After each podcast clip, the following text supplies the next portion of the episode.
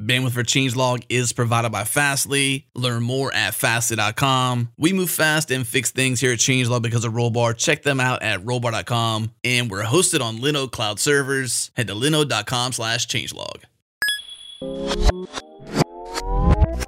Do not underestimate the power of the independent open cloud for developers. Yes, I'm talking about Linode. Linode is our cloud of choice and it's the home of changelog.com. What we love most about Linode is their independence and their commitment to open cloud. Open cloud means being unencumbered by outside investment and maximizing value for the community, not shareholders. And that's exactly what Linode represents. No vendor lock-in, open at every layer. If you want to learn more, head to linode.com slash open. Again, linode.com slash open.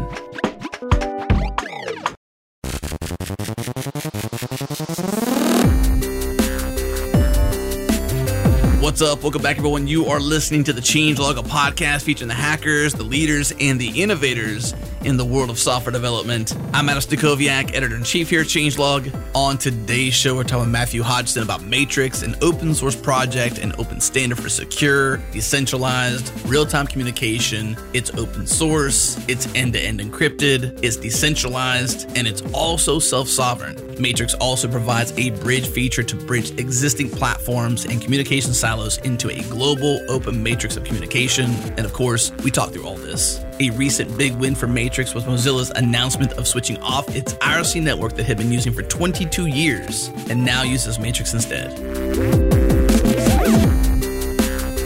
So, Matthew, we're here to talk about Matrix. Maybe not the Matrix, but Matrix, which is an open source, uh, secure, decentralized communication standard protocol software. There's a lot here. First of all, thanks for joining us. No, thank you very much for having me on the show. It's a privilege, and um, really looking forward to trying to tease apart all the various different bits and bobs we have in Matrix. Because you're right, there's a lot of different bits there. There's a lot going on, and a lot of buzz going on as well, especially since recently Mozilla adopting Matrix and uh, killing off their 22 year old IRC dependency. Before we get to that, maybe we'll talk about the idea itself, where it came from, and the birth of this, this these bits and bobs. Yeah, sure.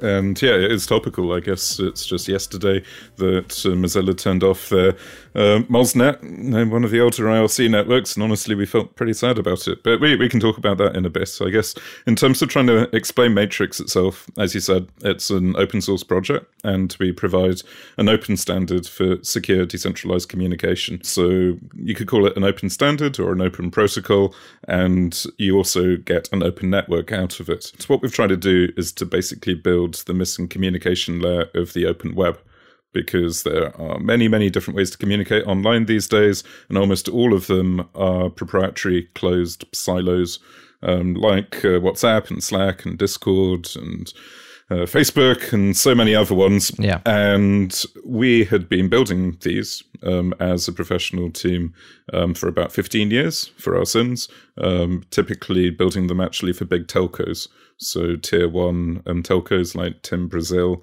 the biggest mobile network in Brazil, and Singtel in Singapore, and other guys. And um, I used to run a unified communications business unit for an outfit called Amdocs, who are a large multinational uh, telecoms um, supplier.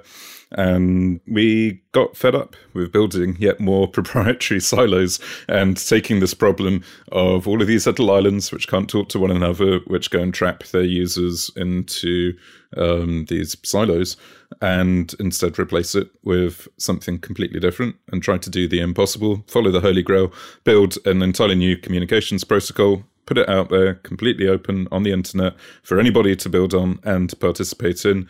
And I hope that if we can pull it off, we might have something that could replace email, could replace the phone network, and be a new kind of common denominator way for people to talk in real time. And that could be instant messaging, could be VoIP, video, could be in virtual reality, could be IoT data, any kind of conversational real time data, have a way to synchronize it from A to B.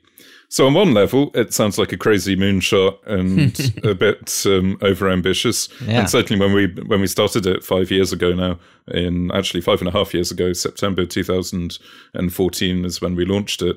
Um, it felt totally nuts, but since then we've just been plugging away at it, trying to make it all work, and so far it seems cautiously positive. When you said sad regarding Mozilla and Matrix, was that because of IRC going away? Yeah, I mean, uh, I'm an IRC geek. I'm sure that many people Yeah. um, here have um, spent their lives um, on IRC. I started adminning a network back in '99. It was a Tolkien where- network, actually, um, because that's how cool I am. cool to me. It's still going strong now, um, 20 odd years later. And uh, no, I still have my IRC set up. I have my Z ZNC running or ZNC and all that um, stuff. Actually, I access it via Matrix these days because we bridge into existing networks like IRC and XMPP from Matrix. But um, I, I really get the IRC thing. Um, our earlier companies were founded from IRC. We started working together because we knew each other on a university underground IRC channel in like 2099 and 98 and so. And so basically grew up on IRC, ended up creating Matrix as in some ways very heavily inspired by IRC, but built on 21st century kind of mm, technology and feature set, and with a slightly bigger vision in terms of Yeah. not just being chat, but being an open fabric. But yes, suffice it to say, I'm I've got a very very soft spot for it, and I felt in some ways really sad that we were the re- reason that they turned it off entirely. Frankly, I wish that we'd left it going and kept it bridged but they wanted to make use of all of the moderation stuff that we have in Matrix and try to get the best possible um, sort of starting point experience and try to minimize confusion due to somebody on IRC saying, "Oh, I can't see that emoji because my client doesn't do emoji," Right. or "I can't do threads because IRC doesn't do threads," and that sort of thing. So I see why they did it, but still feel like we accidentally killed an old friend. It's just funny to see you be sad because it, we're so enamored with progressing, you know, that you don't often stop to see the dead, I suppose, to be very graphic. You know, like dead technologies are things that fall by the wayside as we progress. Mm-hmm. And so we're so, I guess, attracted to change and the future and modern and 21st century, as you just said, that we, I- I was just surprised to actually see you be sad that IRC went away. Yeah, well, as I said, it's sentimental value, and also, I, I mean, this is where we spend the entire um, show talking about IRC and feeling sentimental about it. But um, serious, uh, I have a weird theory that the lower the bandwidth you have to communicate, um, in some ways, the more intimate and more um, emotionally connecting a communication technology can be. It's, um, yeah, I think what happens is that the brain fills in the gaps. So if you're on a big glossy 1080p video feed like this, it's pretty unambiguous on what's going on. You can see each other's body language, you've got all of your amazing audio, and it's like real life, it's very high bandwidth. But then if you take all of that away, and you end up with a really, really, really low bandwidth kind of minimalist thing like IRC, there were friends, particularly from the Tolkien network, who I'd never met in real life and became incredibly close friends with, and um, subsequently did meet in real life. And I ended up introducing folks through there who then got married. I mean, it's not rocket science. Everybody knows how online relationships work now. It was a little bit uh, less um, obvious in the late 90s. And I think the fact that the more minimal you are, the less bells and whistles, that has a certain appeal. And it's not just grungy retro things, because the Tolkien geeks I hung out with weren't techies. They were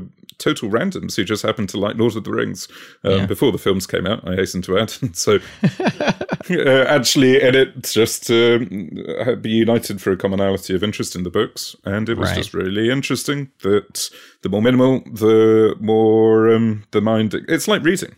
The difference between reading and watching a film. Sure, you can watch a film, super, super rich, and you have a shared experience with somebody, but it's never going to be as vivid as the imagination you have when you read a good book. And the mm. more that is left unsaid, the more vivid your imagination is. I can agree with that. There's there's been several books where I've read it, and I I like the movie because hey, you get an hour and a half bite sized version of the book, and that's nice because they put a visual to things and kind of paint in what your imagination leaves out. Well, don't they always disappoint you though because it's not what you imagine? Kind of. Um, the one I would say in particular that I was still very happy with was Ready Player One. As a book, it was amazing, but as a movie, maybe it's Spielberg, I don't know, but I mean, it was still amazing to me. It's a controversial one. Jared and I never agree on, on movies. That's why I say it to me at the end there because we almost never agree. I like movies he hates. Well, I didn't see that movie, so I'm not going to comment on it. I saw the the five minute clip you showed me in your home theater, and I enjoyed that because it was like a spectacle.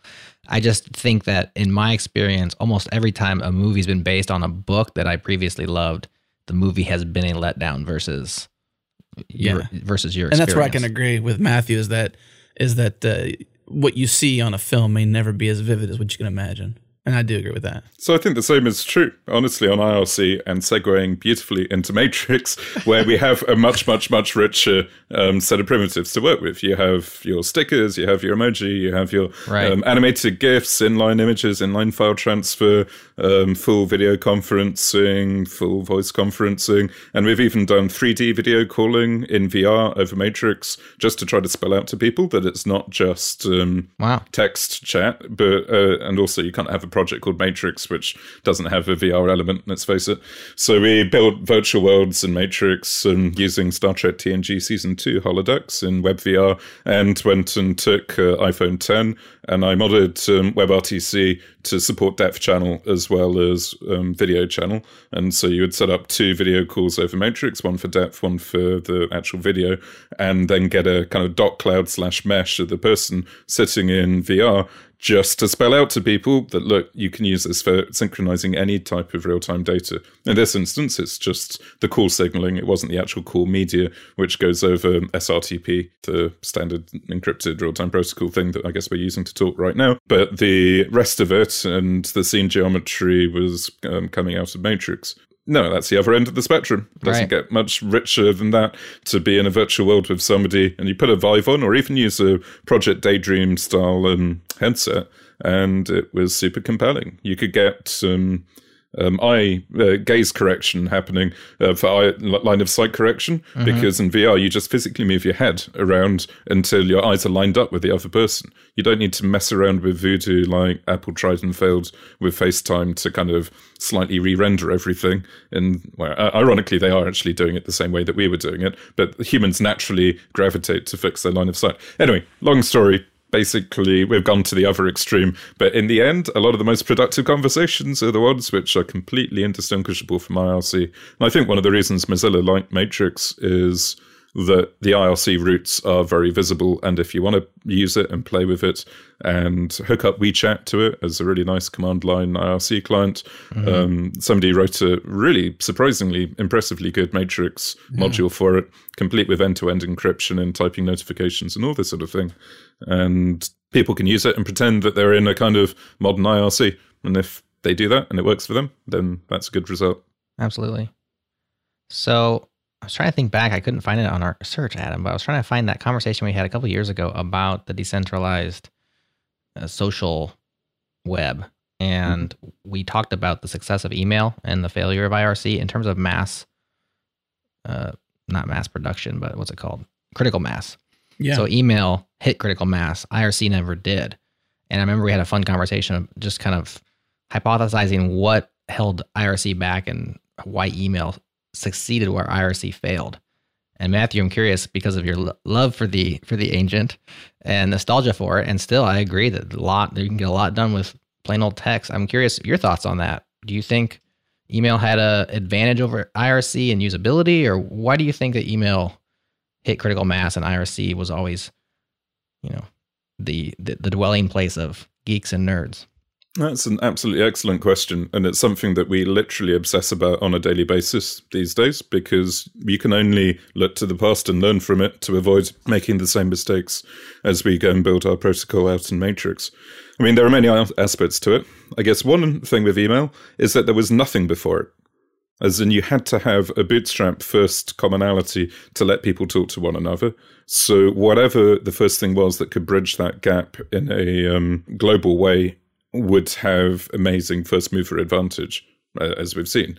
Secondly, it's open federation, whereas IRC is closed federation nowadays. In the very dim days of IRC, right at the beginning when there was only one network, it was actually open federation and anybody could just pitch up and try to peer in or set up a S line or whatever it is to go and connect to another server. And it was a disaster because it didn't scale and you got abuse. And then there was the creation of EFnet, I think is the first fork out of the original IRC network when they Jupitered off a server called Jupiter to split it off, and so on and so forth. But it was basically a closed federation, so you couldn't just jump on board. Probably the other major thing is the lack of a killer app for IRC. And when we look at where open standards for communication have happened before, like um, SIP for VoIP and XMPP, obviously for chat, and IRC, there's never, um, for any of them, been a no brainer killer app like Netscape was for the early web, mm-hmm. or like I hate to say it, but Outlook Express uh, was in the early days of email, relatively early days of email. Let's face it, every single Windows box had Outlook Express in there and people used it. And then obviously Gmail has mm, come along and Hotmail came along and people moved to the web. I use it as well in anger. but um, uh, my point is that uh, people were really taking time to bootstrap the protocol. Where I guess Pine would have been the early email mm-hmm. equivalent, and Mutt to some extent. But Pine was pretty mainstream. Like when I was at university, every student had a Pine login and was expected to, you know, fire up PuTTY on their Windows box or even use a actual VT100 somewhere at the risk of sounding ancient to go and um, check their email via Pine. And people made clients that worked that were usable by normal people. And I think there's a elitist thing, honestly, on IRC that geeks think, well, this just needs to be good enough for yeah. you know, me and my developer mates. And in fact, the geekier it looks, the cooler it is. And I don't want any of these mainstream normies going and screwing up my um, uh, special IRC network. Right. And that attitude kind of prevails. And on XMPP, similarly, nobody sat down and said, right, I'm going to write the Netscape equivalent for XMPP. So this is something that we very consciously tried to fix in it with Matrix, that we built the protocol, but also invested more time than anything else on Riot which is the reference app or the flagship app that we built as the core team to try to be something that looks and smells like Discord or Slack or WhatsApp. And people who don't give a stuff about decentralization, don't care about open standards and the open web or anything like that, they just want I know a secure version of Slack that they have something that they can use. So that's I think a reason why we might be succeeding better in terms of mainstream adoption than some, say, IRC or even XMPP. And one of the things that email almost had to get right in that the bar was so much lower at the beginning that any app that actually allowed you to do email, even if it's like you know the original Unix mail client, the horrible command line thing that takes one letter actions. Um, even that was a killer app when it launched. I don't know. Email's very personal too. I mean, it still prevails, right? I mean, many people build businesses around email newsletters alone, so it's still very much very mm-hmm. personal. Still very much uh, a commerce opportunity. Definitely killer app. Would you say that that kind of bleeds into this idea that uh, adoption is driven by ease of use? Would that kind of bleed into ease of use, the killer app idea? Yeah, it's usability. Yeah.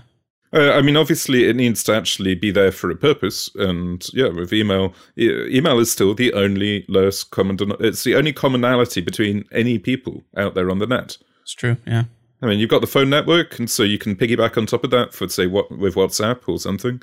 But um, if you're not piggying, piggybacking on top of the E164 numbering system that you use on the phone network, you basically start with email. Just like I think that we got in touch here with uh, email coming in saying, "Hey, uh, do you want to come on the show?" And if you want right. to reach out to somebody, that's how you do it. Yeah. So. Mm-hmm. I think obviously it needs to be usable. You need to have a usable app on top too. And it's very true for us because we're competing against these very glossy apps like Discord who don't need to worry about any of the standards, the APIs, the um, ecosystem, the open source, a governance model to let people contribute to how the thing evolves, etc. They can spend all of that time and effort on glossy interactive UI. And so we have to do that and more, as well as the rest of it, to keep up to succeed. Well, you mentioned that you got tired of building silos, right? Mhm. and that's what Discord is. Kind of is a silo, right? You It go is. and make your own account. It's a silo. You Can't bridge to other things. You can't connect, you know, conversations from one community to another. You can't create public channels. It's it's missing all that stuff. It is. I mean, it's a nice experience, and um, they seem to be doing pretty well. But um, it's the epitome of a silo, unfortunately, and that's the last thing that we want um, Matrix to be. I mean, for context, Matrix has got about forty thousand deployments that we're aware of, one way or another, on the public network right now, and some of them are massive with millions of users. Some of them are little Raspberry Pi, like I've got a um, PC in the corner of the room here with my personal server, which runs on it. And it's the opposite of a silo. It feels like an ocean, a, a, a web, Yeah. if you will. Where are we as humanity then short sighted when it comes to, I guess, massive communities?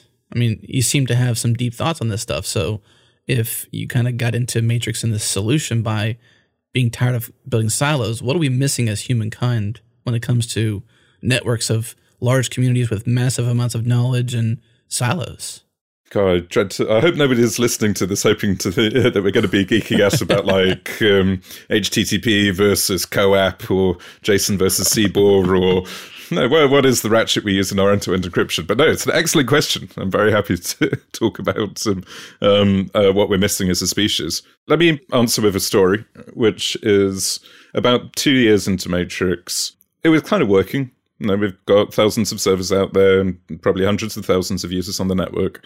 And we were trying to figure out, you know, where it would go from there. And honestly, we started to see some level of abuse popping up on the network. Started to see our first spam. Started to see people being unpleasant to one another. As we started to introduce the end-to-end encryption, it became obvious that a open, secure, decentralized encrypted communication network that anybody can participate in without any restrictions whatsoever can encourage some pretty colorful, to say the least, behavior from the human species. And if this thing continued to scale as it has since. We've got like 15 address, uh, 15 million addressable users on it now. You're going to end up with a massive global community that just keeps growing. And if we do the right thing, it should be bigger than email. And just like email has got massive abuse with spam and all the various different flavors of spam that you see, likewise in Matrix, we could disintegrate into an absolute firestorm of spam, abuse, and everything in between. And it, it was literally um, almost a, a light bulb going on, or almost a light bulb going off, that we thought that we were building a decentralized communication network. And we built one, and we realized that actually the problem that we have to solve is nothing whatsoever to do with decentralized communication and absolutely everything to do with decentralized reputation. Going and giving users the ability to empower users to basically tune out the stuff they don't want to see. And it might be that they don't want to see porn. It might be that they don't want to see political content. It might not be spam. It might be illegal stuff that they don't want to see. Or they might want to discover, alternatively, the best open source content or the best tech content or whatever it might happen to be. And that is an entirely separate problem in its own right, which is, first of all, nothing to do with Matrix. It's a problem that permeates society in general. It's a problem that we see all over the internet and the web today. It's a problem that is biting Facebook monumentally on the ass because they just haven't ever spent the time to figure out how to um, ethically and sustainably let their users choose what to see. Instead, they algorithmically choose the optimal information that will addict them to come back and watch more ads. And it was this horrible realization that basically the success of Matrix is contingent on solving the problem of global communities, which is the problem of empowering people to basically control the filtering algorithms that select what they can see. So, that's probably not the answer you were expecting, but in terms of where I see the problem of large global communities, it's because they rip themselves to shreds, both in real life and online, if they end up being fed propaganda and disinformation designed to addict them and designed to mm-hmm. keep engagement at the cost of the individuals. And people don't see it coming. I mean, people have finally wised up to it in Facebook and Twitter to some extent in the last couple of years. But we were panicking about this like four or five years ago before the Cambridge Analytica stuff, saying, oh my God, if we don't go and figure out a way to stop yeah, well, it's either just going to be total chaos and explode, or it will get taken over by nasty folk and be considered a, a dark web kind of mm-hmm. bad reputation where Matrix is the place you could go if you want to find bad stuff, which obviously is going to impact its ability to go mainstream, not to mention just make the world a worse place. So we've been spending an awful lot of time thinking about solving the small problem of disinformation, abuse, propaganda, and fake news on the internet. Because if we don't, um, the project fails.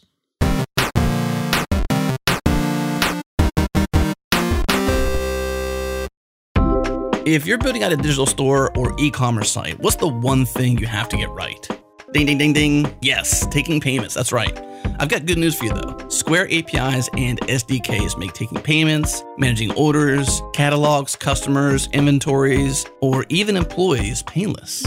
With Square, you can build commerce apps that go beyond payments. They support iOS, Android, Flutter, and React Native for in app mobile payments, or to integrate with Square readers from your own app. Square also has payment forms for embedding a checkout experience directly into your website. Check out tutorials and explainers on Square's YouTube channel for developers at youtube.com slash squaredev. You can learn about key concepts like idempotency, how to take digital wallets in an online shop, or how to store and charge a card on file. Again, learn more and get started today at youtube.com slash squaredev.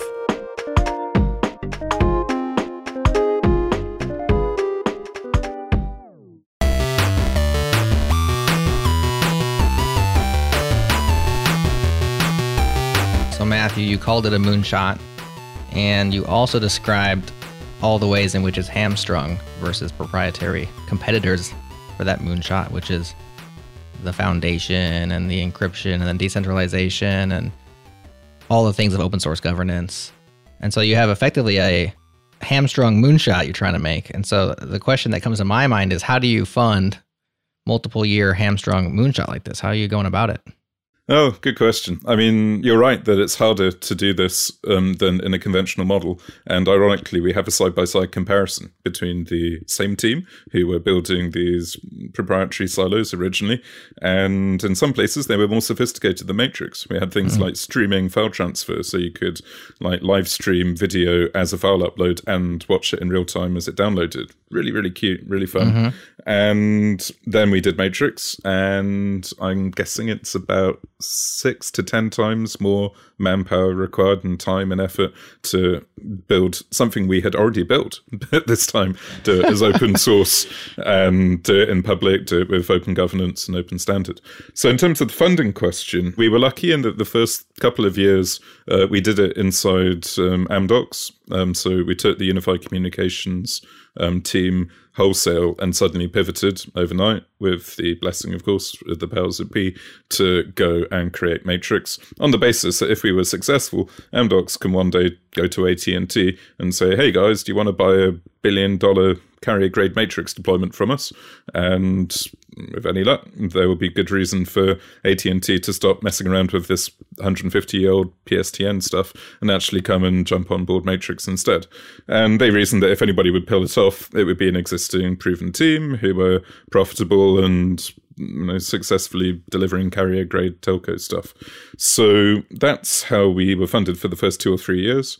And then it got to the point that we were successful enough that other folks were building on top of the protocol, um, particularly Ericsson um, up a business unit called the Contextual Communication Cloud Business Unit, who were providing enterprise communication tools based, based on top of Matrix.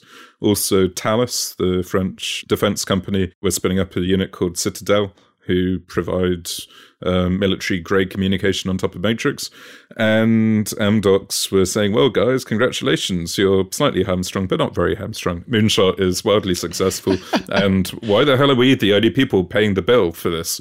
And also, more practically speaking, the thing would never ever work if it had a single corporate Mm, sponsor who was funding and driving the entire thing because right. it would be as if AT&T had invented the internet and never quite taken their talons out of it.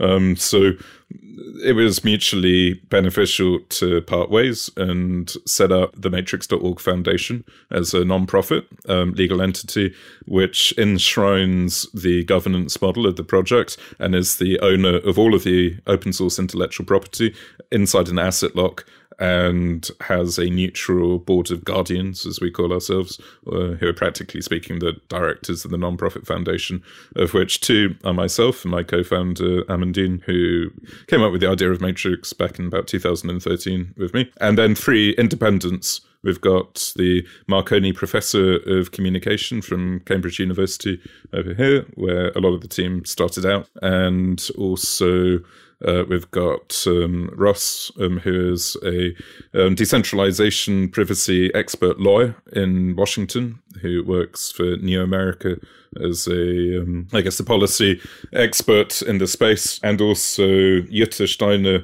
who is the CEO of Parity in Berlin, who are one of the major players in the Ethereum blockchain um, space. And it turns out that Jutta has uh, Parity as a company runs entirely on Matrix and has done for about three, four years now, which is petrifying given how immature we were three or four years ago. but basically, we, we got um, independent people from the community to come on board and um, look after, basically be custodians to make sure that nobody screws it up, including myself including Amandine as founders and the creators of it. Because, yeah, we need to keep the lights on. And the way we do that was to then set up a standalone startup called New Vector.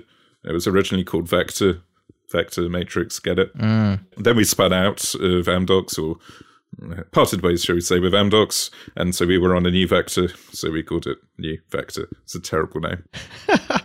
well, naming's hard, so we don't blame you. Yeah, it is. Just add the word new to it. Then they, they did that in Silicon Valley, the show, where they were spinning off like uh, Silicon Valley startups and China as the whole thing. It was funny. This is like new Pied Piper. you know, it wasn't it wasn't anything special. Anyways. I, I had to say that I've never watched an episode of Silicon Valley because, as far as I can tell, it is way too close to the truth, particularly the whole decentralized oh, gosh, um, so stuff. Good. Yeah. Oh, yeah, you missed out. You should do it. Well, I'm over here thinking about New England. I'm thinking about New Mexico. I mean, this is an established naming convention. Yes. Possibly even New York. New, yeah, go. New York. There you go.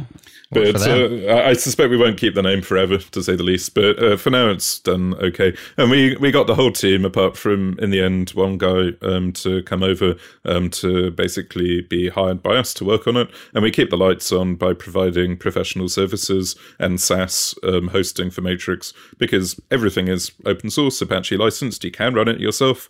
Um, often it's just easier to ask the guys who wrote it to run it for you and so we've got a big Kubernetes deployment, uh, which kind of leverages the economies of scale and all the expertise that we have in running the servers. So, for instance, we host Mozilla's um, server for them. They could obviously run it themselves, but mm-hmm. the fact that they have the option to migrate off at any point and run it themselves is kind of good enough. It's a safety net. They're not being you know, trapped into a vendor like Slack um, or whoever it might be. And that's uh, no, the, the value prop that we provide on the SaaS platform, which is called modular.im, by the way, if anybody is interested in getting an excellent um, Matrix server hosted by the creators and the experts.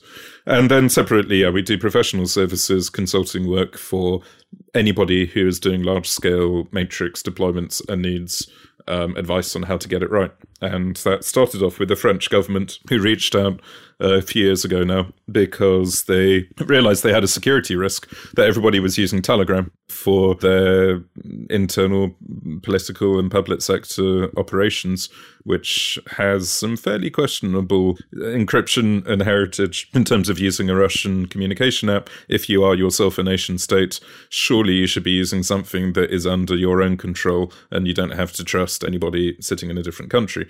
And so they went and Googled for decentralized um, communication systems or self sovereign encrypted communication. And we're basically the only one, even now, who comes up. And so they pinged uh, one of our Android developers on GitHub, that well known way for the government to tap you on the shoulder. and he said, Oh my God, man, you have no idea who this is, but they say they're from the government. And oh, he's, wow. based in, he's based in France. So it was literally his French, uh, his local government reaching out saying, It's the Ministry of Digital saying they want to use Matrix everywhere. Help, help. And so went over to Paris and met with them. Really, really nice bunch um, amazing first conversation with them where you think everybody's going to be um, very political and public sector. And I think the conversation began with one of the folks in the room asking how we did antivirus, which is a good question because if you're end to end encrypted, how are you going to get an antivirus server in there to go right. and check where the attachment runs? Are you going to have to start running client side? You're going to install Norton antivirus on your Android? You know, uh, right. how are you going to do it? And it turned out that um, he'd gone and set up Fuse as user space file system on his Matrix server and put it for an antivirus layer there, not for the end to end encrypted stuff, but basically to independently be the first person I knew who had actually integrated antivirus properly into Matrix, which I thought wow. was, ah, this is going to be a good relationship if we're coming at yeah. it from you've hacked up your own fuse based matrix distribution. So we've had a lot of fun working uh, with them and provide a lot of services to them for, for keeping their deployment running, which is now, I think, 60 servers um, split over all 16 ministries and it targets five and a half million employees because turns out more than 10% of France works for the government. Who knew? Um, it's probably our biggest success story so far in terms of getting people off WhatsApp and Telegram and email for that matter, and just having a massive cross organizational encrypted system. They've had E2E actually turned on by default from the outset.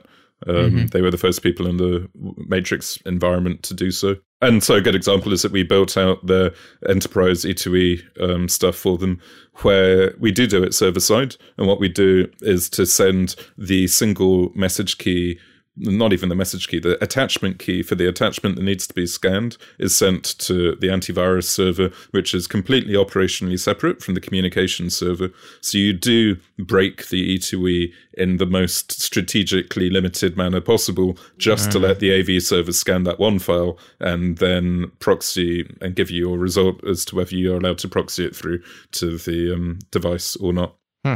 And that's an example of the sort of thing we did for them. Very cool. So it sounds like you have the old fashioned way, you have customers. I mean, beautiful.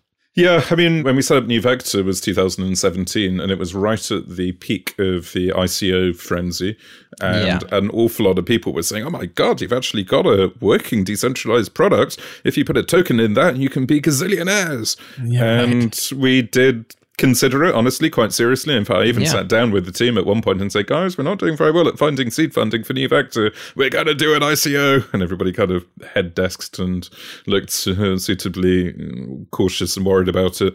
I'm glad we didn't, honestly, for many many reasons. But uh, it's nice, honestly, to do it the old-fashioned way with good old-fashioned customers mm-hmm. and avoid Matrix ever being a kind of pay-per-play thing where people are speculating or gaming it to try to get more of the magic beans.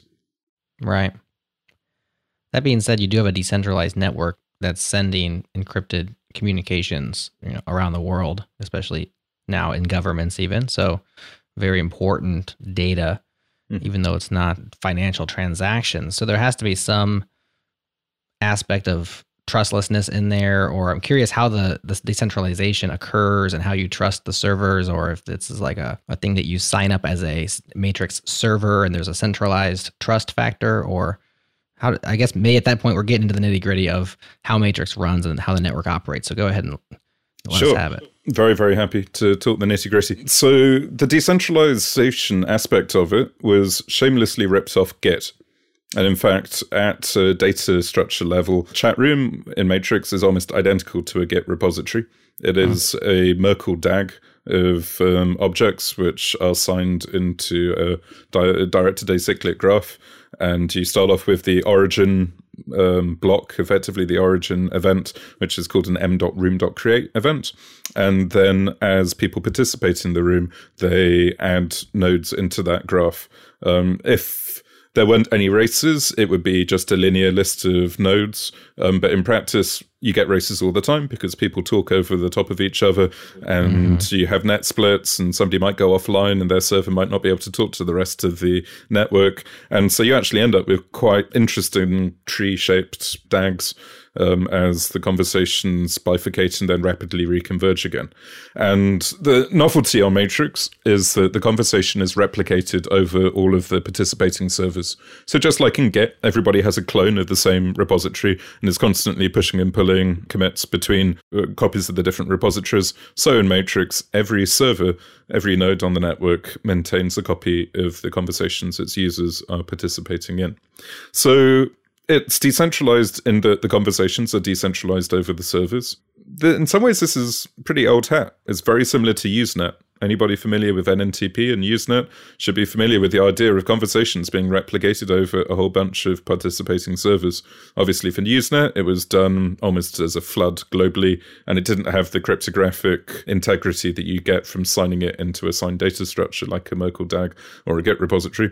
I like to point out that we have nice hash agility in Matrix, and I get that's basically the way it operates. And the clients can be very, very thin. The simplest Matrix client is curl.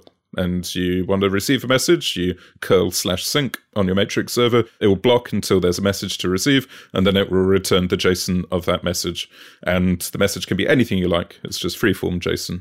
And likewise, mm. if you want to send a message, it's a single HTTP hit from curl, curl minus x post to slash send message and you give it a message type you want it to send and some JSON body and you send it into the, the room where you asked it to go.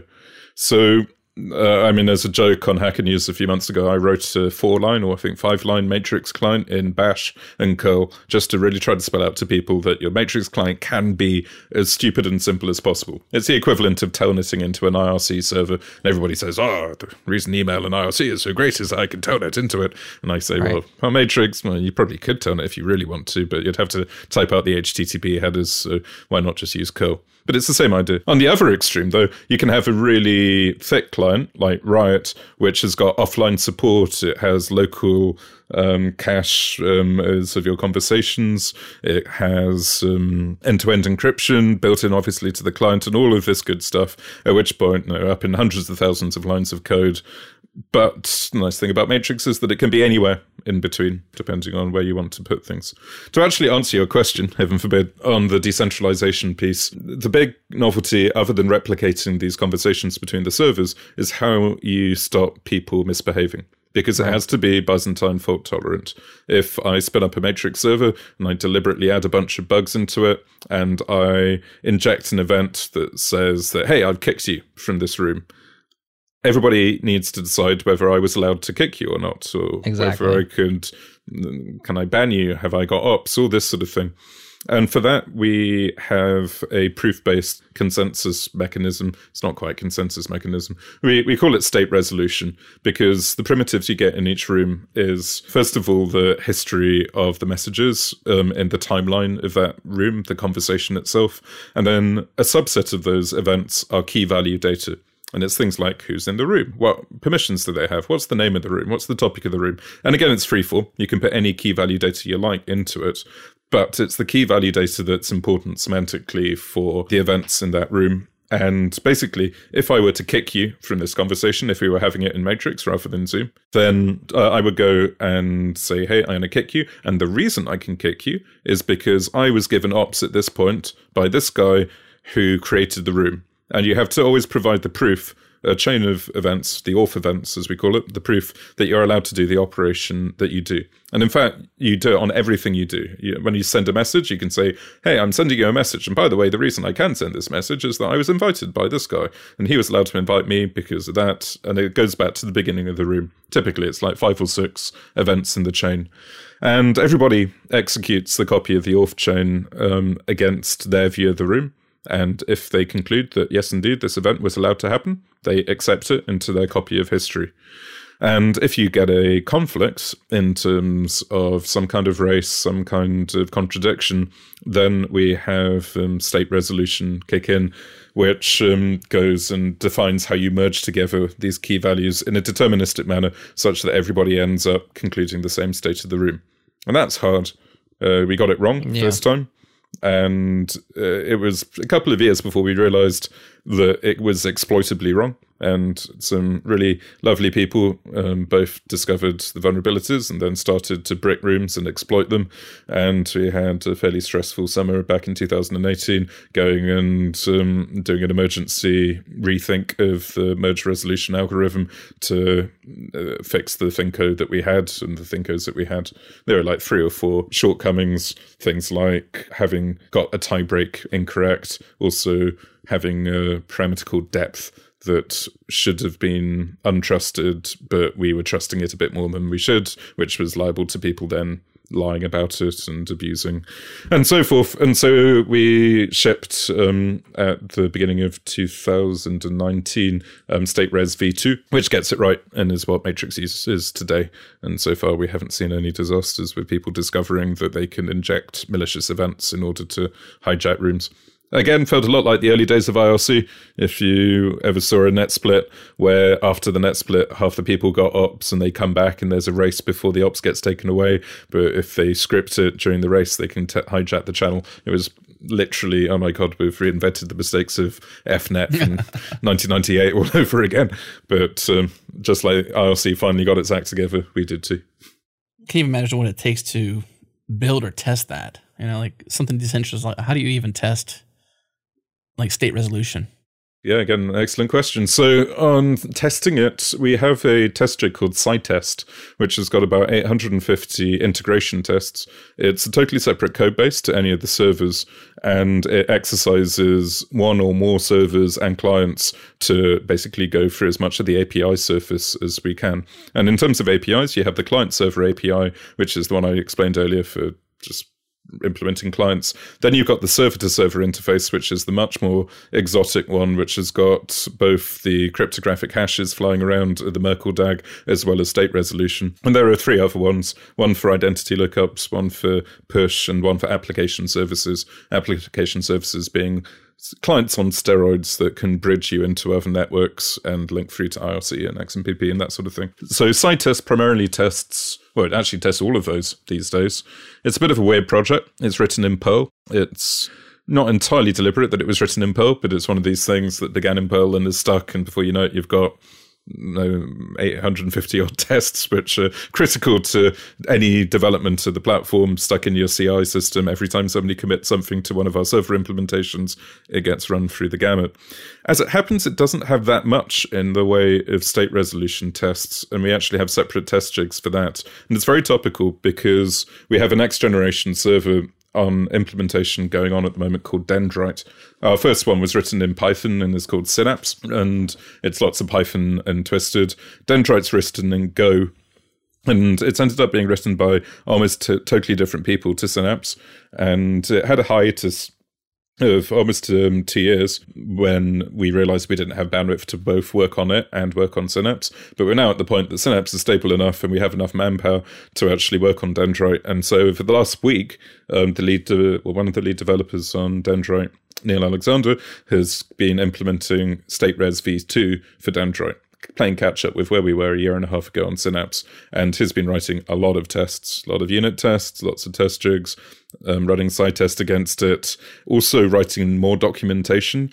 I don't know if you've ever read the Git merge documentation, but uh-uh. somewhere in the Git source repo, there's a doc that explains how their three way three way merge thing works. It's the equivalent of our state resolution. It's surprisingly involved and terse, and if you get it wrong, the whole thing's just going to fall apart in an absolute um, firestorm. So we um, constantly redocumenting it. I think we've now got five different write-ups from different members of the team. Each one advances the state of the art to better explain how it works. And I think there's also a formal proof written in LaTeX, so it must be true, trying to explain um, uh, the algorithm and almost a, a formal uh, justification as to how state res works. So it's by far the it's the only academically complicated bit of it, and I think that we've got it right.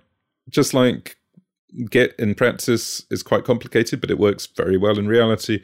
Matrix is also quite complicated, but hopefully it's kind of necessarily complicated. It's not over engineered for the sake of navel gazing, but it's the minimum level of complexity needed to be able to merge together decentralized chat rooms in a deterministic, consistent manner.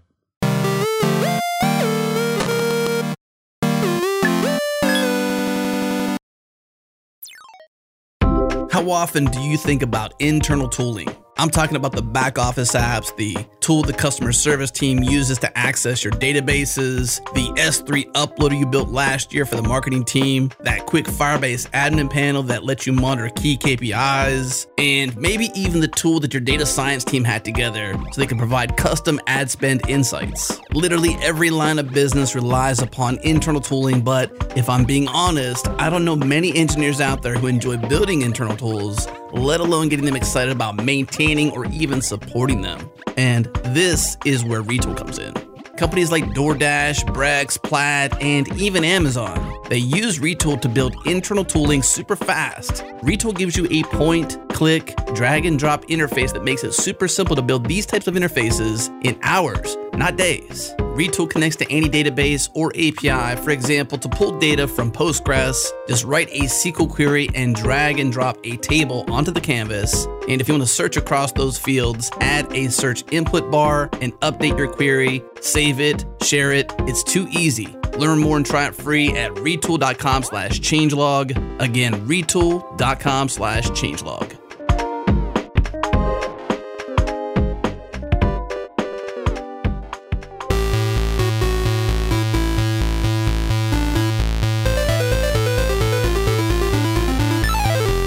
So, Matthew, let's imagine I want to enter the Matrix. I was just gonna pun totally intended. You went there. I did. I had to. Didn't have to, but I had to. The geek in me had to. We have a Slack system. People are on Discord. Hey, some people are still using IRC. And of course, the question always comes down like, this is cool. This is interesting. I like decentralized. I want to be self sovereign. I have all these things that I like, but what's it actually like to use it, right? And what does switching look like? So, from our perspective, we have a Slack community. We've been on Slack for years now, and it's what most Slack communities are like. It's got channels, it has people in those channels. You can invite people to join, they join, et cetera, etc., etc.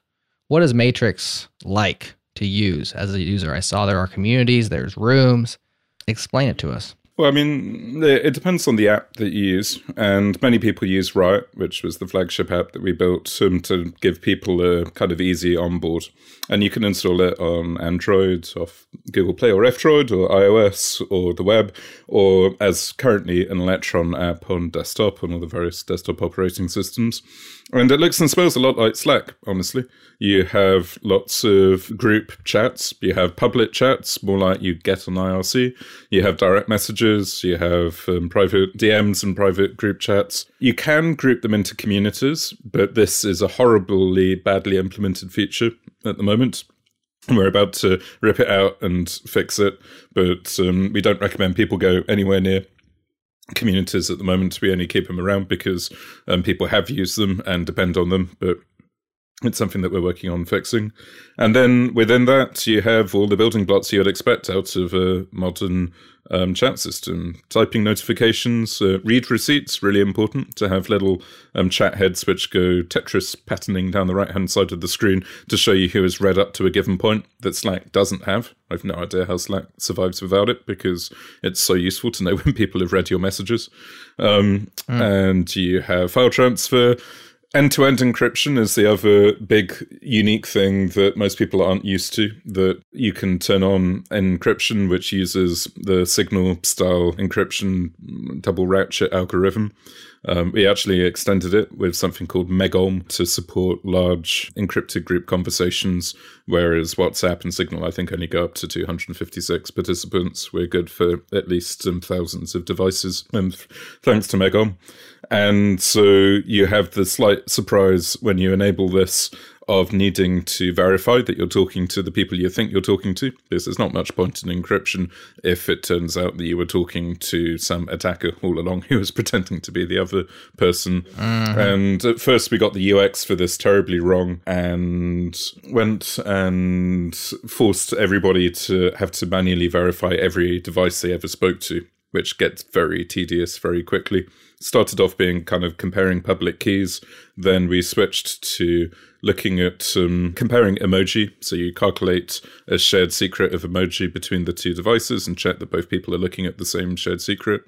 And then more recently, we've done a huge sprint of work. It's been like four or five months now, um, going and implementing cross signing, which means that if I verify one of my devices and you have verified me, then you will automatically trust the new device. So it starts to feel a bit more like, say, PGP, where if you want to be sure that you're talking to the right person, you verify them once but then it should last for the rest of time unless they go and revoke their keys and start over with a new identity. Um, turns out it's hard to do in a decentralized world, and also the UX around it to try to make it friendly to non-technical users. The idea that you scan a QR code on your uh, on an existing device in order to kind of cross-sign it and verify the ownership is hard to get right, but we're almost there we also have to do it across all the platforms simultaneously. And as it happens, Riot is totally different apps and code bases on web, iOS, and Android. We deliberately didn't use React Native or Flutter or anything, but instead um, have built it from the ground up um, independently with different teams of people in each place, mainly so that we can modularize it and factor out the SDK as a component other um, users can build on for their own Matrix apps but ends up being a lot of work. But that's one of the other big differentiators. Uh, whatever things where people find lots of work to be done around the room directory, which at the moment is unfiltered, so you get a lot of random stuff. Is there just a single namespace for rooms? So I created a JS party room and it's like pound JS party colon matrix.org. Is that global? So that was global. Um, however, it's a bit unusual in that because the rooms get replicated over the servers, you can define multiple aliases, as we call them. So it could be that alias on matrix.org, but it, the same room could also be tagged as hash whatever on mozilla.org or on uh, gnome.org or kde.org or any of the other matrix servers flying around um, the internet if there are users participating in that room from that place. So you get a local namespace on that server, but the rooms themselves um, are spread across the whole thing. I see. So the room exists across the entire network, but this particular way of referencing it is local to the matrix.org yep. domain or server. To the domain, yep. And you get one server per domain at the moment. And are there sub silos? Like I'm thinking back now, I'm thinking about Mastodon a little bit. I'm trying to like have a frame of reference where there's kind of like subsections of that. Like you have maybe that's the community's idea, but it's not baked out yet. Where, for instance, in our Slack setup, we have changelog is our top level Slack community, and then inside there we have rooms, and so those are local. Uh, is there any sort of like namespacing in that way where you could say maybe it's at the domain level, like this is Mozilla's domain, so all the rooms are Mozilla's? So that you're right. That's how communities are supposed to act. So it's not like Mastodon, where you have a server which is very, um, you know, really sets the tone for what goes on on that server. It's a lot more islandy with links between the islands when you need them. Whereas in Matrix, again, it's more like Git. It's not like a Git repository on GitHub as a particular flavor due to being on GitHub. It could equally well be sitting on GitLab or on Gitea or whatever. Um, so okay. instead, yeah, you have to create your own communities to group these rooms together. And you can do that by just using your server as a way to gather together a particular namespace. And that's a pretty clunky way of doing it. And you can only have one namespace per server um, by just saying, mm-hmm. hey, all mm-hmm. the aliases on gnome.org are probably going to be to do with GNOME. And the communities are basically a way of maintaining these room directories and also groups of users, uh, which can span multiple servers. And the thing that went wrong with them is that we implemented them in a bit of a rush as a new API. It was like a quick, quick, quick, we've got to add communities because this is unusable without them. So we need to have an API that allows you to create a group and uh, allows you to invite people into the group. And, and, the API, they're called groups rather than communities. So you create a group and you invite people. You're going to need a way to like ban people. You need to have moderators in that and it needs to have a name and a topic and it's got a set of rooms associated with it. And we went and implemented all of this as an entirely new API surface before kind of realizing one day that, hang on, we've got rooms already. They've got members who you invite. They've got topics and names. They've got power rules, and they're decentralized. And it was at that point the whole thing kind of ground to a halt, having realized we'd done it horribly wrong and we went and focused on other things and we're literally now coming back to it to rip it out and at least experiment with the idea of what we call rooms as groups. So you just create a room and you nest rooms in it in a beautiful matroska way. And if you kind of go and join the um, top level of the room then you would get a room directory that shows you the other rooms which are nested within it and it becomes a much much much more powerful way to have kind of hierarchies of communities. And you can see that it can map onto an active directory um, tree or ldap or whatever mm-hmm. other hierarchy of users you might have or hierarchy of rooms you might have flying around could be your imap hierarchy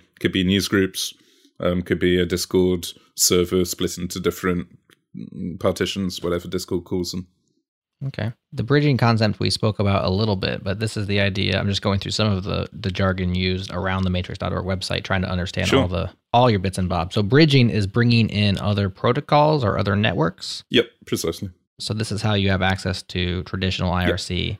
Uh, there are about 60 or 70 of them now, uh, men, most of them built by the community. On the core team, we started with IRC because, as I mentioned, we kind of like IRC. And we also wanted to bootstrap yeah. it um, uh, with the IRC community. And in some ways, the IRC bridge is the most sophisticated one. Lots of people on IRC use it. Use Matrix as basically a great big bouncer, decentralized bouncer in the sky and I think we do about 25% of the traffic on Freenode um, these days, much to the, I don't know, I think Freenode are a bit nonplussed about this. On one level, it means that people are using Freenode and IRC lives on. On another level, I suspect they'd probably prefer it if they were just talking IRC rather than coming in from a, another land. But it is what it is, and um, people seem to like it. We also did XMPP via Bifrost, which is our next gen bridge kind of toolkit, which is actually an application framework to build bridges. So you implement your bridge for, say, XMPP as a module that plugs into a general all purpose you know, rainbow bridge like a Bifrost in uh, Norse mythology slash Marvel mythology would look like. And uh, we also did Slack, and we did Gitter, and I always forget the last one. Those are probably the important ones, to be honest. Mm-hmm. And then everything else Telegram, Discord, GroupMe, uh, Facebook, Signal, WhatsApp, all of this stuff comes in from the wider community. And we made the bridges super easy to write. And the Slack bridge is about 50 lines of JavaScript because it's basically just taking webhooks from Slack, turning it into the Matrix HTTP API, and then back again. So uh, they also vary massively in quality and also methodology. We always try to go for what we call double puppeted bridges, which are ones where on the remote side the users puppet matrix users, so you can't tell that they're not real matrix users, and likewise the matrix users puppet other side users, so the people on the other side aren't aware that they're talking to people on matrix. So, for instance, there is a Slack puppeting bridge where you can give the bridge your Slack credentials, and it basically logs into Slack as you, and it mirrors everything it sees in Slack into Matrix, and vice versa. So, it's the ultimate you know, vibe that people don't realize that you're a dog.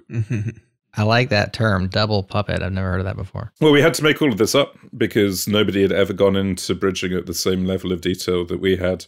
And uh, I actually wrote a blog post in 2017 called How Do I Bridge the Let Me Count the Ways, uh, which tries to uh, enumerate about five, six, seven different flavors, which goes from the worst bridge bots which you just have a bot that joins a room, and I'm sure you've seen it on IRC that somebody joins it from Discord, and you have a bot called Discord bot, and it just goes and blathers out whatever's happening on Discord, and you can't really see who's talking, and it dumbs it all down.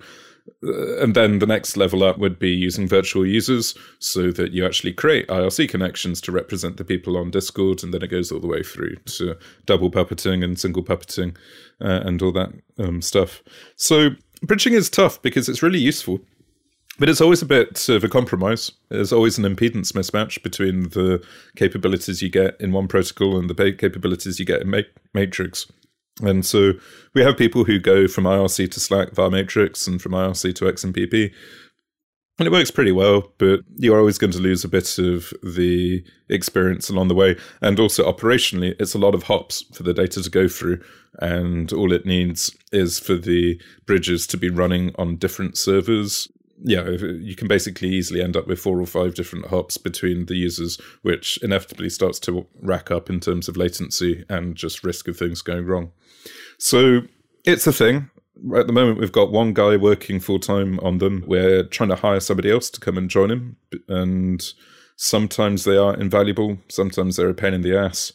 Um, sometimes they really upset people because they are not as native as a real thing, but they they're also why we called Matrix Matrix as um, some kind of structure in which to bridge together the existing silos.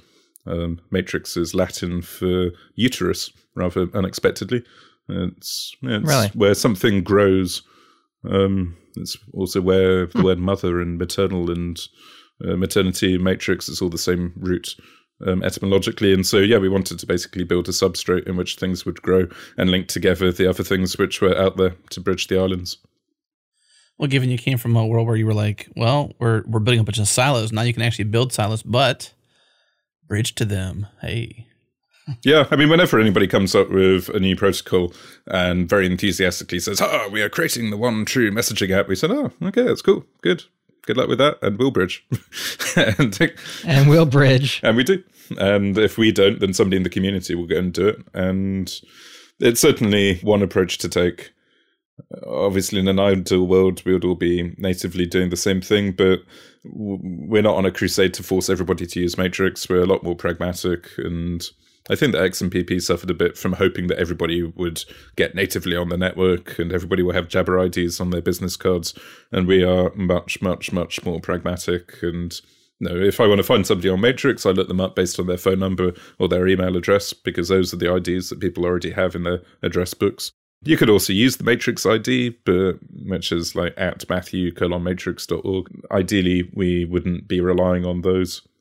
And similarly, sure, it'd be nice if people were natively on Matrix, but some of the best communities I'm in are half Slack and half Matrix, and all of uh, normal people sit on Slack and all the geeks sit on Matrix. And eventually, hopefully, Matrix will get so good that people will naturally come and join the join us in the wider ocean rather than being trapped into proprietary Slackland. Not least because Matrix hosting is about five times cheaper than Slack. Just just dropping that in there.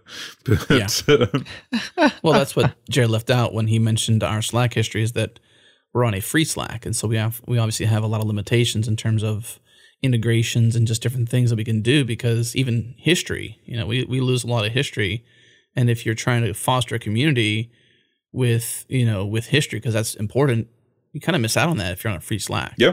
Yeah. And so at some point, you know, we start to, you know, while we don't expect Slack to give us free because it does cost money to run, we'd love to find a more affordable way. We just can't afford the affordable even. Like it's it's quite expensive. Right, because they charge per user, Yeah. and we invite everybody to freely join our community. So, if we were going to pay six dollars plus per user per month, we would not be able to invite everybody Right. to come No, join. it's right? crazy it's- expensive, and they're basically just holding your history hostage. I find it's, I mean, from a businessman capitalist perspective, I appreciate very much the model they have, but from an end user perspective, it's like the least open and pleasant thing imaginable on the web.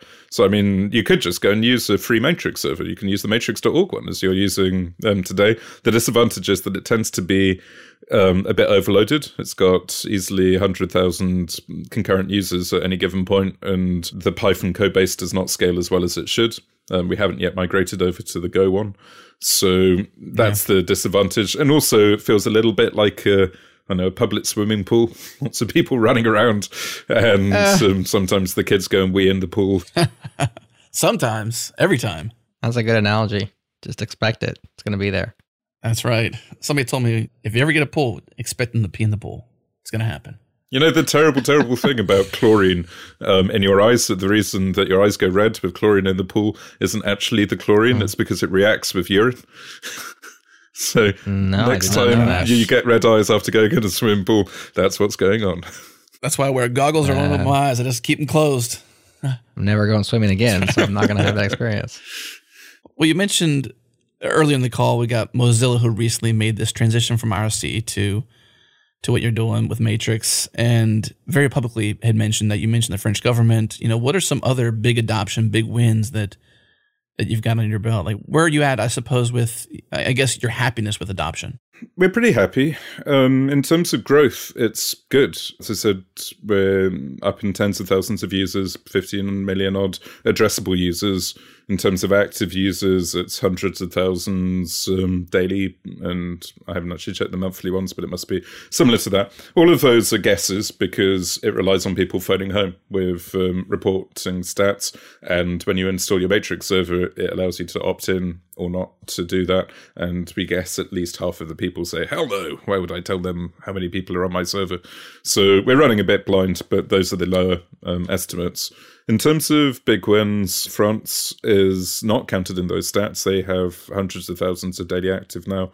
They're not quite up at saturation of their five and a half million users, but it's growing pretty steadily. Other countries have followed them. So Germany has um, got several matrix initiatives going now, including the Ministry of Defense, or the Bundeswehr, as they call it, who unexpectedly announced themselves on Christmas Eve, thanks to, I think, a Freedom of Information request from a journalist who heard something about it and asked them to clarify what they were up to. And it turns out that they're in the middle of a trial to deploy Matrix um, in that context.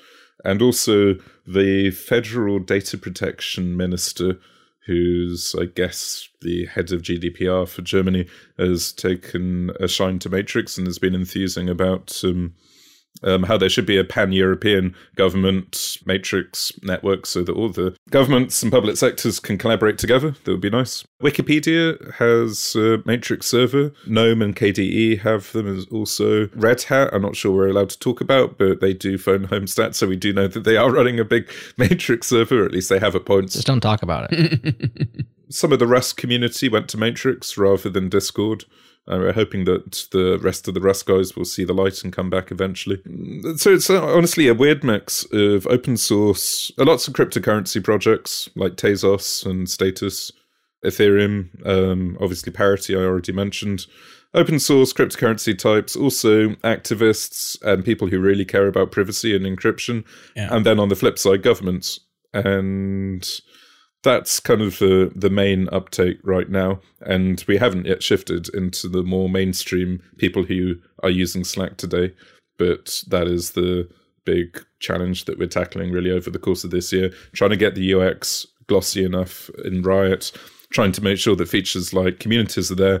And uh, in terms of first time user experience, right now there's quite a lot of um, WTF moments, so to speak, for new users mm-hmm. where we just haven't quite polished it as much as we should, or we've let a bit of the protocol shine through into the user interface. Um, for instance, right now you can invite users into DMs. If you're used to it, it's really useful. Like somebody DMs you and you think, ah, you're not talking to the right person, so let me field a question and then invite in the correct person to talk to you. Or if you want to invite a bot into your DM so that it can translate it for you or something like that, it's actually kind of useful. But the level of panic that some people have when they're coming over from Slack and discover that the one to one that they were having with somebody can actually be magically upgraded, not even into a DM, but uh, into a, a, private chat, but it could even be made a public chat if you wanted to just because you can mm. is a classic example of just because you can doesn't mean you should. Yeah.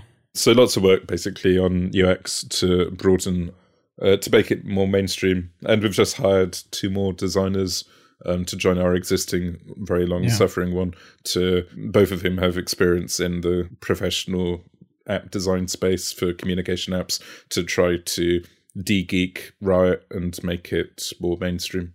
You mentioned sort of the cadre of people behind Matrix.org, Matrix.org Foundation, but you hadn't really enlightened us on your team size and things like that. Can you share a bit more about, you know, who's doing all? I can't imagine you're doing all this work. So, no, God, no. who else is with you? no, I don't think you'd want me to. so, um, the core team when we set up New Vector as the spin out in 2017 was 11 people.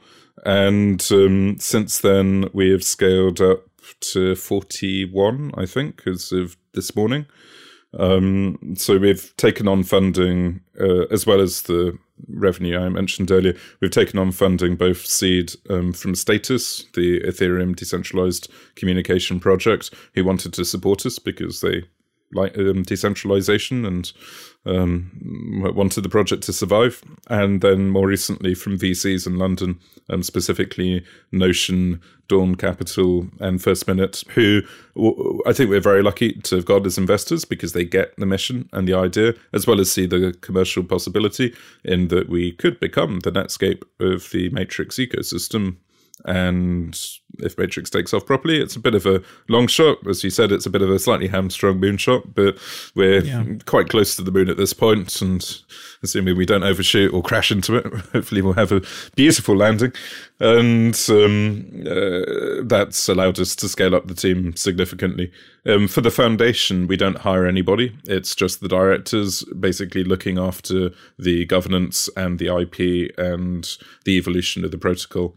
But for people paid to work full time on Matrix, well, that's what we do as New Vector, and then lots of other contributors from other companies and individual open source contributors. Yeah. Um, probably five, six, seven hundred into the core projects, and easily thousands into the wider projects which people happen to have built on top. If you can wave a magic wand, and a year from now, magical things happen, I guess regarding adoption, you know, ne- moon landing, future where you're going to, what what would what would happen to make, you know, I suppose the killer app, the the killer use case, whatever it might be, what would be the next big step for Matrix?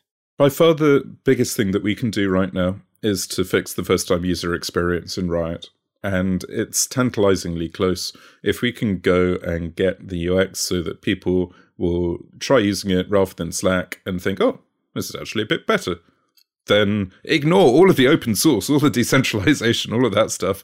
Just from a pure pragmatic user perspective, you've got to have that that does know what you need it to do. And we would need to, uh, I, I mean, that's more than anything else what I'd like to have happen. Secondarily, we need to fix the reputation and abuse um, challenges. And we've made some good work on that. The, we have the concept of shared block lists so that if there are um, abusive folks, you can choose to ban them from your room or server or community or user, and then kind of pull that information together. A bit like email blacklists, but hopefully a little bit more nuanced. And uh, that is improving things a bit, but it needs to be a lot more nuanced if it's going to solve the kind of grey scale, grayer scale things. No, if you ban somebody for spamming a room, that's pretty concrete. But if you just happen to want to dial down the NSFW content in a room, that's getting a bit more grey as to what somebody considers safe for work, etc. So we need to have mm-hmm. that subtlety to support that. And finally, end-to-end encryption has been an epic to make work. We are the only decentralized real-time encrypted system that I know with end-to-end encryption, and it turns out the reason people don't tend to do that is it's really hard to get the edge cases to work, and people are very unforgiving of random messages that don't decrypt because there was a race between sending the keys or the server one of the servers went down in the middle or there was a net split and the server who sent you the message didn't know you were even in the room. And so of course it didn't encrypt it for you. From a user's perspective if you you know, don't get the message, that's you know the one thing, the one thing you had to get right. So we've spent so much time trying to get that right and turn it on by default. We get a lot of flack in the privacy space for not having it on by default, particularly as WhatsApp and Wire and, and Signal are obviously all encrypted by default these days. So we aim to get it on for the end of January. It slipped uh, best quote I heard is 10 days from now is our next hmm. um, mm. mission, but we're still working through that work. So I really, really hope a year from now that ha- that's old history and everybody is used to everything being end to end encrypted. Other than that, on the commercial side, obviously more governments and big, big, big players adopting it to the extent that it becomes the default way to do chat in an industry rather than email or phone calls or jumping on Slack and paying huge amounts of money um, would be a good outcome. Uh, I've already mentioned France and Germany. The US is also using um, Matrix in production in various um, public sector environments. Fortunately, we can't really talk about them, mm-hmm. but some of them are really, really interesting places where the decentralization is super useful. In fact, one we can talk about is the Texas Department of Emergency Management and Public Safety, where they previously were using WhatsApp for coordination in the field, and they're very extensively using Matrix now to coordinate in a disaster scenario work in that domain. And yeah, I mean, it would be great if open source projects didn't use a proprietary thing like Slack and instead used Matrix. And if governments mm-hmm. did it too, then between the geeks at FOSDEM and the public sector folk at whatever the open source conference equivalent is for the public sector. Um, they actually do have open government conferences, which are pretty interesting as all the people compare how to build open public infrastructure. Then perhaps the rest of the world would meet in between and it would just keep growing. Oh, the other thing I'd wave magic wand is to migrate to Dendrite and kill off our Python code base and move to Go because the scalability nightmare we have on Python, main not Python's fault, but we just built it as a it doesn't scale horizontally, whereas the Go thing is very very horizontally scalable and is shamelessly inspired by some of our, shall we say, high volume competition in the proprietary space that would be great because we waste far too much time debugging Python when I would just like it to be efficient. How big of an undertaking would that be? It's not that well for the Go migration. Yeah. It's pretty close. It's really frustrating actually. We probably got it 80 90% of the way there before we just had to pull people off it to focus on the fact that France was going live on Synapse and we had to do this this this and this and a whole bunch of other um, commitments like that. And it's only in the last two, three months that we have rehired people who can focus exclusively on it. But frankly, they're on fire. Oh, there's an entire thing I haven't mentioned at all, which they've also been working on. The well, the reason, one of the ways we got Dendrite development going again is for peer-to-peer matrix rather than client server. So as of today, and you heard it here first, we had our first ever live traffic over peer-to-peer matrix. What we did was to take the Go code base, compile it to WebAssembly, run it in a service worker on your browser, and stick it into Riot. So you literally just go and pull the server to run client-side peer-to-peer. We used um, libp2p mm. from the IPFS Protocol Labs guys um, to as the network transport, and you just spin up Riot, and it is a real paradigm shift. It's really trippy in that you don't change a single line of the client code. It's just talking to an invisible matrix server. It, you know, has a URL and everything, and the service worker intercepts yeah. those outbound HTTP requests and suddenly wormholes it into WebAssembly and gets Dendrite to run locally to service the traffic. So that's been the slightly unexpected route that we've taken in order to get the Go thing finished by saying, hey guys, it's not just a boring version 2 of Synapse, which is going to run faster. Instead, it's a whole different beast. It's a test jig for peer to peer experimentation. And suddenly, whoosh, we've made huge progress. So it's probably only a matter of months until Dendrite now is good to go in production. Although migrating over the 40 odd thousand synapses to a totally new experimental codebase, yeah, it's a bit like Apache versus Nginx, is how I think of it. Apache is going to be around forever. It's not that fast. Everybody knows it. It's very mature. It's got lots of random things built on top of it. And meanwhile, the cool kids will just go and build on top of Nginx. And I see the same thing happening with Synapse and Dendrite. Are you able to use TinyGo for that? I, I would think that the WebAssembly you know, executable thing would be rather large. But maybe with TinyGo, it's not. It is. It is 20, 25 megabytes of WASM at the moment, which is. Yeah. So not usable from a client perspective. Yeah, I haven't. I, am not a Go expert by any means myself. I haven't looked at Tiny Go, but if it compiles down to WASM, why not? It, it, it, could be interesting. The, one of the biggest challenges we had is storage because um, Dendrite was written specifically for Postgres originally and used lots and lots of Postgres specific um, SQL features like sequences and returning keywords and stuff. And you're not going to be running Postgres in browser client side. I mean, that would just be it's silly enough to do Dendrite without Postgres. So uh, what I ended up doing was to write a SQLite driver in WASM that actually calls over the JavaScript um, gap into the browser to go and use SQLite, ironically in WASM, um, running in SQL.js. So first of all, well, that would, turned out to be relatively easy to go and write a Go um, driver for SQLite that would go and terminate in the browser. But um, the hard thing was to then rewrite all of Dendrite to not use assumptions that it was running on Postgres. But um, the, the, guys finished that in the last couple of weeks and glued it all together using libp2p on the JavaScript side. So it ends up being this unholy mishmash of Go and JavaScript. And I was shocked and stunned, but it does actually work. So right now there is a test net with two people on it talking to one another over peer-to-peer matrix, pinching themselves to believe that it actually exists. But that is going to just change everything when it becomes mainstream because you no longer need a server. You don't need to pick your matrix.org. You yeah. don't need um, necessarily to pay for hosting, although obviously we hope that people will still want a permanent home somewhere for their data and it will in some ways make it more valuable that you know, it's a useful thing to have.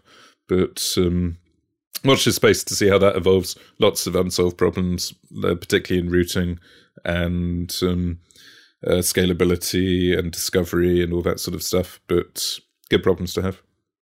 Well, I'm glad you remember that part because that's super interesting and definitely exciting. So, Matthew, we're hitting up against our time. Thanks so much for joining us today. All the hard work you've been putting in for many years on this slightly hamstrung but much more pure moonshot that you're on. We hope you have a good landing on the moon. Everybody's safe and sound, and you hit your goals. It looks like you're well on your way. And Matrix is very interesting, very cool.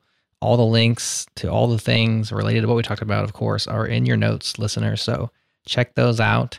Um, what's the best, the very best place for somebody who wants to get involved from a developer perspective? Maybe they want to check out this P2P stuff. Is there a waypoint for community members, collaborators, or is it all inside of the Matrix's Matrix Guardians of the Galaxy thing. What your guardianship is there collaboration points for people? It's super open collaboration. I mean, the Guardians are a safety net. They don't actually they're not gatekeepers. It's just uh, they're the safety okay. net so that if somebody did go rogue, that they can step in and say, "Oi, we're not going to accept these evolutions to the protocol." So if you want to get involved, come on to hashmatrix-dev on colonmatrix.org or on matrix.org as we say, and that's one of the main developer hangouts, or even just hashmatrix on matrix.org, the first ever room on Matrix, and it's a little eclectic as all sorts of randoms find their way into Matrix for the first time, but it's pretty cool.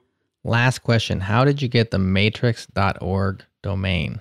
Because that is an awesome domain. Yeah, honestly, we were thinking of names for Matrix. It started off being called Synapse as a code name, but we ended up keeping that for the server. And we're just trying to think of something that really describes what we were doing. Thought of Matrix and thought, nah, I can't possibly call it that because of the film. It would just be silly. And then realized yeah. it had been already at that point 16 years since the film, which is no, now it's been what twenty one years or something. If we really want to feel old, mm. and um, realised that actually perhaps it might be all right. And what's is the domain available? And went on to it, and it was like parked on Sedo or something. We paid three thousand dollars for it from memory, and which seems ludicrously good, honestly. I would expect it to be like 50k. Yeah, I was guessing 50, 100k. Yeah. But for whatever reason, possibly because it used to be, um, unfortunately, a hardcore porn website at some point. And so I think its reputation. Oh, well, backlinks get you. Yeah, honestly. Get some interesting 404s. Yeah, the SEOs and yeah, some of the referrers coming in and, and uh, exactly. are quite special. but um, I, I don't know whether that really factored in or we just got super lucky. So I'm happy. Yeah. It's a good name. Well, you're about to get another spike because Matrix 4 is in production. So, right. so, if you incognito search for the word matrix on Google right now, I think last time I checked, not that I do this every night before going to bed because that would be sad. Last time I checked a few months ago, we were up at, uh, at number 11, so almost on the front page. And you know, to be competing against you know, fundamentals of mathematics and Keanu Reeves is um, no mean feat. So we thought we were almost there, but obviously Matrix Four is just going to knock us completely off the search rankings yeah. forever. Yes, it will. But um, if you search for Matrix Chat or communications or decentralized communication, we'll come up. So at least Riot's got a really memorable and unique name, which isn't ever going to get confused with anybody else. So that helps a lot too. yeah. Yeah. Well, if the new movie is as bad as the last one, maybe it'll just go by the wayside and you'll still. you're reckon straight to video? it's possible. I mean, I hope not. I hope it's good, but I have my doubts. Yeah, I don't know. It might work out. Uh, but I, I was hoping against hope that um, particularly they might pull it back together in the third one, but it really wasn't to be, unfortunately. No, it just kept going down. Yep. but let's see. They might do it. Hopefully, four is on the way up, and uh, John Wick slash Keanu Reeves and all this fanfare of the last several years has really, the last decade really, will have uh, brought back some new desire for Matrix movies, the Matrix movies. No, I hope so for, for their sake. But on the flip side, I hope we don't get Warner Brothers phoning up saying, "How dare you!" Um, yeah, but, um, right. It's a dictionary word, so hopefully we'll be all right. And we haven't got our VR stuff properly off the ground yet, so hopefully nobody will take um, offense. And if Warner Brothers are listening to this or Googling it, then uh, please just ignore this whole bit of the conversation. We do have transcripts, so it might be possible to find via, via text search. It's fine. It won't be on page two, though. It's not going to hit page yeah. two. Well, Matthew, thank you so much for, I, I guess, really just your excitement for this. I mean, it's so cool to see uh, someone like you be so knowledgeable about these protocols to to lead this and be a guardian of it. So no, thank you for your time today. I just yeah, I'm easily excited, and uh, luckily not doing much in the way of actually um, building it these days. Um, so thank you so much for having me on and for yeah. enduring my long-winded and off-topic answers. It's been a pleasure, really fun. Thank you. Same here let us know in the comments at changelog.com slash 384 if you're planning to replace your Slack, your IRC, your Discord, or other with Matrix. We're super curious to hear what the community thinks about this. Of course, you can comment on all of our episodes at changelog.com. Head to your show notes and click discuss on Changelog News. We'd love to hear from you. Support us by telling your friends, send a text, tweet, Insta story, whatever. Pick your flavor of influence. We would appreciate it. And this episode was hosted by Jerod Santo and myself, Adam Stacoviak. Our beats are produced by the Beat Breakmaster Cylinder, and we're brought to you by some awesome partners Fastly, Linode, and Rollbar. Oh, and one more thing, we have a master feed that brings you all of our podcasts in one single feed. It's the easiest way to listen to everything we ship. Head to changelog.com slash master to subscribe or search for Changelog Master in your podcast app. You will find us. Thanks for listening. We'll see you next week.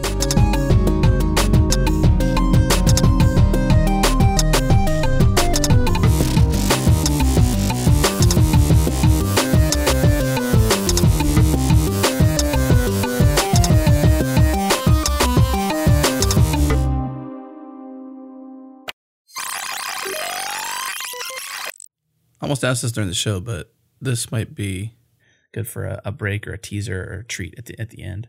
If one wanted to move away from Slack at some point and they were on the free plan, could they subscribe to the paying plan for one month, get their history, and move away? And suck all that history into Matrix? Good question. I'm mm. glad you hmm. didn't ask it because the answer is that we don't yet bridge history. We should do. And uh, I think there are some importers Actually, hmm, you know, you're right. I think somebody has written an importer now that will pull in your history, and that might work as a way to get at your history. But um, I'll need to double check it. The bridge itself doesn't do it. You would have to do a kind of GDPR export and then like right. re rehydrate it in Matrix land. But it's surprisingly hard at the moment in Matrix to retrospectively do history because of the DAG thing. It would be like rewriting Git history. You'd have right. to rebase the whole thing in order to rewrite yeah. time and yeah. Yeah. Theoretically, yes. Practically, I'm not sure many people do. I guess that's the downside of it being Git, right? Like that that difficulty. If it wasn't for that, then it might be a little easier. Yeah, but we can work around it. One thing you can do is to actually uh, start going backwards in time. So you, rather than progressing the DAG like, forwards in time, you can create a branch and have it chronologically go backwards. So you can kind of splice it in that way. It's a bit of a head screw, but uh, Could even be like a. I mean, since it's immutable, it's not going to go anywhere. And everybody's going to go back and edit their stuff. Maybe it's a way to nested archive or something like that. Yep. You know, like embedded archive, like Ooh, into yeah. something like that, where it's like it's done. We stamped it, it's done, but we wouldn't bring it with us, and That's interesting. you know, Yeah, I mean, your bridging move is awesome for adoption, but at a certain point, what you're going to have is a bunch of people wanting to Mhm. jump ship, and better than bridging is like Yep. escaping. So if you can provide an escape hatch with history, and like you know make that as painless as humanly possible, you could get a lot more adoption Yeah. off of people that are like, you know what, I'm done with Slack. Boom.